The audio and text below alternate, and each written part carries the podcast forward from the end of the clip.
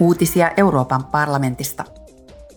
Ihmisoikeuksien alivaliokunta, ulkoasianvaliokunta ja suhteista Iraniin vastaava valtuuskunta pitävät huomenna keskustelutilaisuuden. Aiheena on ihmisoikeuksien, vapauden ja demokratian tukeminen Iranissa. Tilaisuudessa kuullaan useita vierailevia puhujia Iranista.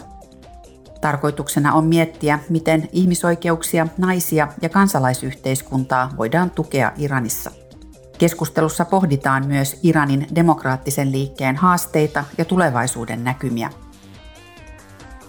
Parlamentti hyväksyi viime viikolla ensimmäisen EU-säädöksen kryptovarojen siirtojen jäljittämisestä kaikissa EU-maissa. Tavoitteena on varmistaa, että kryptovarojen siirrot voidaan aina jäljittää niin kuin muutkin rahoitustoimet ja estää epäilyttävät liiketoimet. Tämä parantaa kuluttajan suojaa sekä suojatoimia markkinoiden manipulointia ja talousrikollisuutta vastaan. MEPit tuomitsivat täysistunnossa Ugandassa esitetyn homoseksuaalisuuden ja transsukupuolisen identiteetin vastaisen lain. Parlamentti vaatii, että homoseksuaalisuuden ja transsukupuolisen identiteetin rangaistavuus poistetaan yleismaailmallisesti.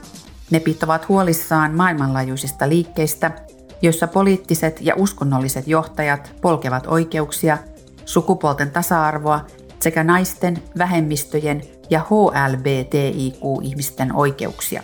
Parlamentti tuomitsi jyrkästi sen, että jotkut vaikutusvaltaiset poliittiset johtajat ja hallitukset levittävät tällaisia ajatuksia EU:ssa.